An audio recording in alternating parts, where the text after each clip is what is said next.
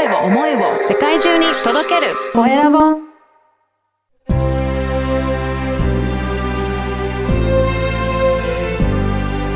経営者の志。こんにちは。フリーアナウンサーの山口智子です。皆さんは弁護士さんというとどんなイメージがありますか？今日のゲストはとても気さくで話しやすい弁護士さん山越法律事務所の平岡拓郎先生ですそれではどうぞお聞きくださいそれでは本日のゲストは山越総合法律事務所の弁護士平岡拓郎さんです。よろしくお願いします。よろしくお願いします。えー、平岡さん、あの、弁護士、今、なさって11年目とはい。伺っておりますけれども、はいあの、まずそもそもですね、弁護士になられたきっかけから伺いたいなと思うんですけれども。はい。えっと、なんかそんなかっこいい話では ないんですけど、だいたい高校生くらいの時だったと思うんですけど、結構進路を聞かれるというか、いう時に、まあ、なんとなく漠然とこう、専門職で、こう、人の役に立ってそうな、まあね、仕事って全部当然人の役に立ってるんですけど、こう、高校生の目から見て分かりやすいそういうのがいいなって思ってる時があって、で、なんかこう、やっぱり医者か弁護士かな、みたいなところがあったんですけど、あの、ただ、医者はやっぱり当然理系ができないといけないんですけど、高校2年生の時になんか物理が19点、100点満点で19点とかになっていて、はい。もう、それ、あ、これは、これは無理だということで、あの、じゃあ弁護士だったら文系科目も得意だし、あの、このまま頑張ればもしかしたらいけるかもしれないということで、そこで進路決めるときに法学部全部受けようと思って、で、弁護士目指そうと思って大学入ったっていう感じですね。はい。えーでも、その医者か弁護士かっていう選択ができるところがすごいなと思うんですけれども、現実を知らないで勢いで、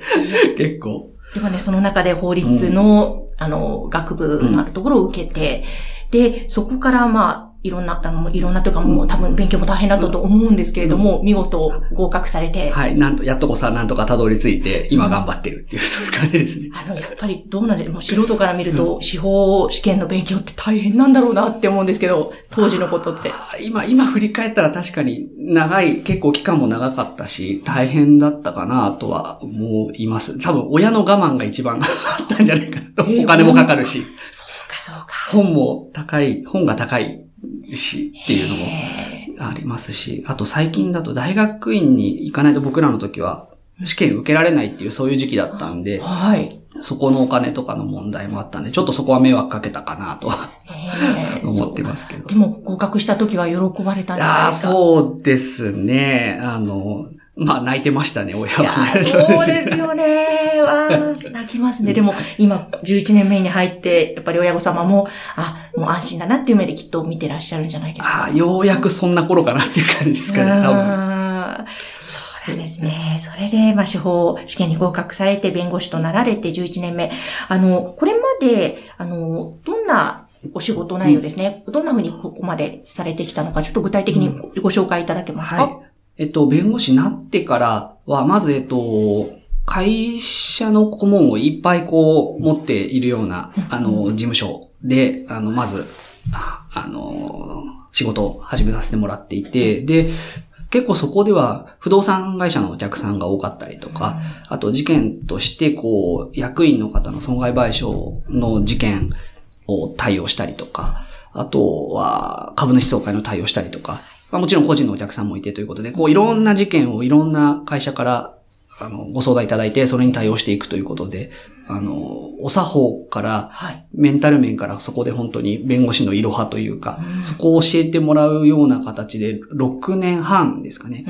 うん最初そこで仕事をしていました。へえ、でも、それまでまあ学生から弁護士事務所に入ってなられて、今、いろはをいろいろ学んだっておっしゃってましたけど、最初、うわ、びっくりしたなとか、すごい、あ、こうだ、理想と現実のギャップというか、いろんなことありましたか？ああ、そうですね。結こう、なんか当然、それまでは素人だったので、訴訟って大事だと思ってたんですけど、ええ。その入った時にボスがもうこれ訴訟だって大きい声で事務所中に響く声でもうこれ訴訟だってもう 明日やれとか言って、あ、はい。あ、そういうもんなんだと思って、もう勢いでやっぱりフットワークよく動いて、あの、もう訴訟も本当に一個の手段として当然やる、当たり前のものなんだって思ったのは結構衝撃で、あー確かに、訴訟って素人からすると、ものすごい決断がいる、すごいことだって思っちゃいますけど。もう話聞いた時に、あ、これもう訴訟、あの、すぐ準備、あの、すぐ呼びますからって言って、こうう、で、平岡さんちょっと来てって呼ばれて呼んで、これ明日起こしてって、それ起こしてって言われて、こう、起こしてっていうのは、訴訟をこう、裁判所にそ書類をこう、持ち込んでもうやってね、みたいな形で、こへう、スピード感と、あの、決断力と、うん。はい。がすごい、こう、事務所だったので、すごい勉強になりました。へはい。ーでも6年入らっしゃった中で、きっといろんな学び他にもあったと思うんですけども、あ、これは本当にありがたかったなっていうのはありますか？そうですね。あの、前の事務所はこう、事務所のナンバー、ナンバーワンとナンバーツーが親子でやってらっしゃる事務所だったんですけど、あの、それぞれアプローチの仕方は違うんですけど、やっぱりこう、依頼者の満足っていうところをすごく意識していて、こう、ケアというかですね、ちゃんとどこでこう、どういう電話を入れてとか、そういうところの配慮が凄まじいんですね。えっと、特にトップだった、あの、ボスは、一見こう、すごくこう、大きな声で雑にやってるように見えて、ものすごくこう、気を配っているところがあるので、それは本とかには全然書いてないのでう、ん。そういうのはちゃんと学んでいかなきゃいけないなと思って勉強になりましたね。あ確かに本に書いてない生の現場でのそういったボスの、やりとり、電話一本から、ええ。あの、あとここはこういう風に動く、動いて立ち振る舞うんだとか、うん。で、それをちゃんとお客さんにどう報告するんだとか、そう、その辺まで全部頭に入れて、そのナンバーワンもナンバーツーもそうなんですけど、うん。やっていたので、あの、非常にそこは、あの、今に活かしてやんなきゃなと思ってやってますね。でも本当弁護士さんのお仕事って、そういう一つ一つの細かいところまで気を使ってやっていかないとっていう部分がすごく大きいんだろうなって思うんですけども。あ、でもそうですね。特にその、ボスとかは本当にそうだし、自分もちょっと、ちょっとこう、忙しいなって気が抜けてると、そこの、うん気が抜けた部分からどんどん炎上しちゃうので、そこは気をつけるようにしてます。ああ、大変本当さっき最初の方にメンタル面もっておっしゃってますけど、本当メンタルも鍛えていかないとっていうお仕事でもありますよね。本当思います。なのでう、んあの、やっぱりよくわかんないまま進むと不安になってメンタルがやられてって、で、ミスをミスで埋めよう、あの、ミスをなんかこう変に埋めようとして拡大していくみたいな感じなんで、はい。普段の、なので、なんというか、普段の準備とうん、あと、あとは、ストレスの発散の方向ですよね。だから、うんそっちの日本柱をちゃんと意識しないとバランス崩れるなとは思ってやってますね。いや、本当そうですよね。でもそこで、まあ、6年半されて、その後は、あの、都の労働委員会の方にはい。お仕事を移られたということなんですけども、はいはい。そうですね。えっと、ちょっとそこで6年半やったくらいのところで、なんかこう、わかりやすい武器が欲しいなというか、はい今振り返れば、前の事務所での経験はそれ自体十分武器なはずなんですけど、うん。なんというかこう、わかりやすさが欲しいなって思った、思っちゃったと、自分が当時って。ええ。で、その時、こう、勢いでこう、パッとこう、労働委員会の面接の案内が来てたので、うん。それをパッと受けたら、なんか、うまいことを 言ってしまったので、そう、だだったらせっかくだから飛び込もうと思って、ちょっと2年間、あの、そこでうんやるので、事務所を出ますと言って、ボスの OK をもらって、うんあの、そこで仕事をしたと。だから公務員ですよね、2年間は。そうですよね。はいそうか。でも、その労働委員会ということは、労働を中心にしたはいってことですよね。そうですね。なので、あの、結構そこでは2年間本当労働しかやってないので、もう本当に今の武器にもなってますし、うんで、当時、やっぱりそこの仕事っていうのは、ちょっと裁判所みたいなことをやるんですよね。行政の機関なんですけど。はい。で、裁判所みたいな機関やるときに裁判官役のこう、普段は弁護士とか、労働法学者やってる人とか、マスコミの人とか、いう形でもう大先輩で、放送関係の大先輩と一緒に事件の議論をしたりとか、あの、自分の考えをぶつけてこう反応をもらったりとか、いうのもいっぱい勉強になりましたし、あとこう逆に、労働組合の偉い人とか、うん。あと経営者団体の偉い人とかもいるので、ええ。そう、そういう人がこう、みんなやっぱりこう、会社の運営とか、労働とは関わるべきみたいなのをこう、みんな一加減持っているし、あと漏れなくお酒がみんな好きなので、はい、いいですね。で僕方針としては、もう2年間飲み会は断らない方針で、え あのそこで結構その仕事のオンの時とお酒のオフの時で、うん。あの、いろんなことを本当に教えてもらって、うん。あの、あの2年間は本当に貴重でした。ええいいですね。お酒何でも飲めるんですか？お酒そうですね。僕でも日本酒が好き、好きですね。はいい。いですね。私も大好きです。はい美味しいですよね。美味しいですねでそして、その、まあ、オンとオフっておっしゃってましたけど、オンの時もそうだけど、オフのそういうお酒を交換しながら話すことで、すごいよりコミュニケーションも密接になりますもんね。ああ、そうですね、と思います。やっぱりこう、その時は事務局っていうのはその、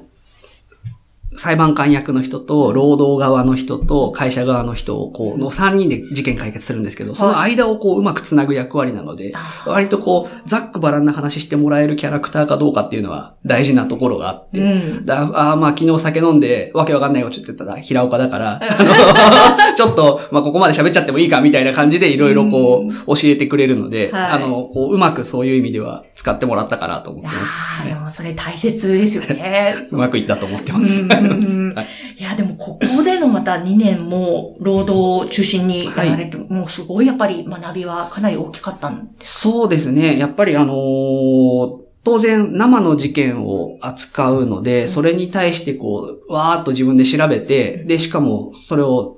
自分なりの結論出して、で、しかもそれをこう、放送の大先輩にぶつけて意見交換して、で、また、組合側、会社側からもそれについてこう、あの、意見が来るっていう意味では、な、なんというかこう、もう実践、日々実践みたいな感じだったので、うん。あの、すごく勉強になりましたし、あとあの、最近の労使の実情どんなかみたいなとか、うんあと、組合のキャラクターとか、会社のキャラクターとか、いうのも、なんとなく分かったところがあるので、すごく今には生きてると思います、そういうのは。なるほど。えーそしたらそこで2年間やってこられて、で、そして今は山越総合法律事務所に入られて、はい。で、あの、ボスとおっしゃってましたが、山越さんはい。の元で今やってらっしゃるわけですよね。そうですね。うんあの、最初の、最初にいたタミヤ合同法律事務所っていうんですけど、最初の事務所でもあの、山越弁護士はその時若手でいて、で、その時当時僕の採用担当をしてくれてたんですけど、うんえで、えっと、そうですね、その時にちょうど労働委員会の任期が終わる頃に、あ、そろそろ就活しなきゃなって、あの、思ってたところで、はい。あの、声をかけてくれて、あもう、全く断る理由ないわ、と思って、あの、もうそこで、もうすぐ OK して、あの、お受けして、あの、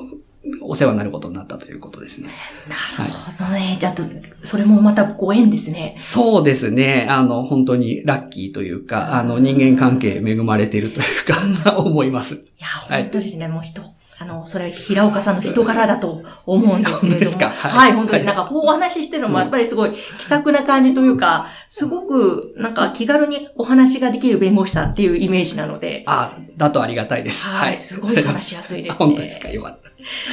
じゃあ、あの、平岡さん、その、まあ、労働関係のことを割と専門にやってこられて、今現在もそこに結構特化してやってらっしゃるんですかね？そうですね。手持ちの半分くらいは、会社側の労働の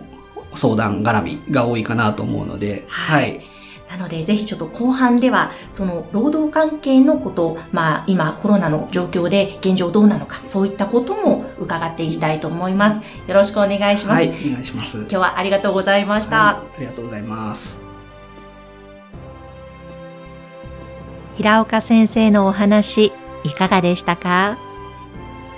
個人的には日本酒好きという、ここをさらに詳しく今度伺いたいなと思いましたが、先生は飲み会のオフの時間と、そして仕事のオンの時、この両方の場で様々なことを学んだとおっしゃっていました。人間関係に恵まれていますともお話しされていましたが、その人懐っこさやコミュニケーション能力の高さが今にも生きていらっしゃるという、そのお話はまた次回も登場してまいります。どうぞ後半もお楽しみに。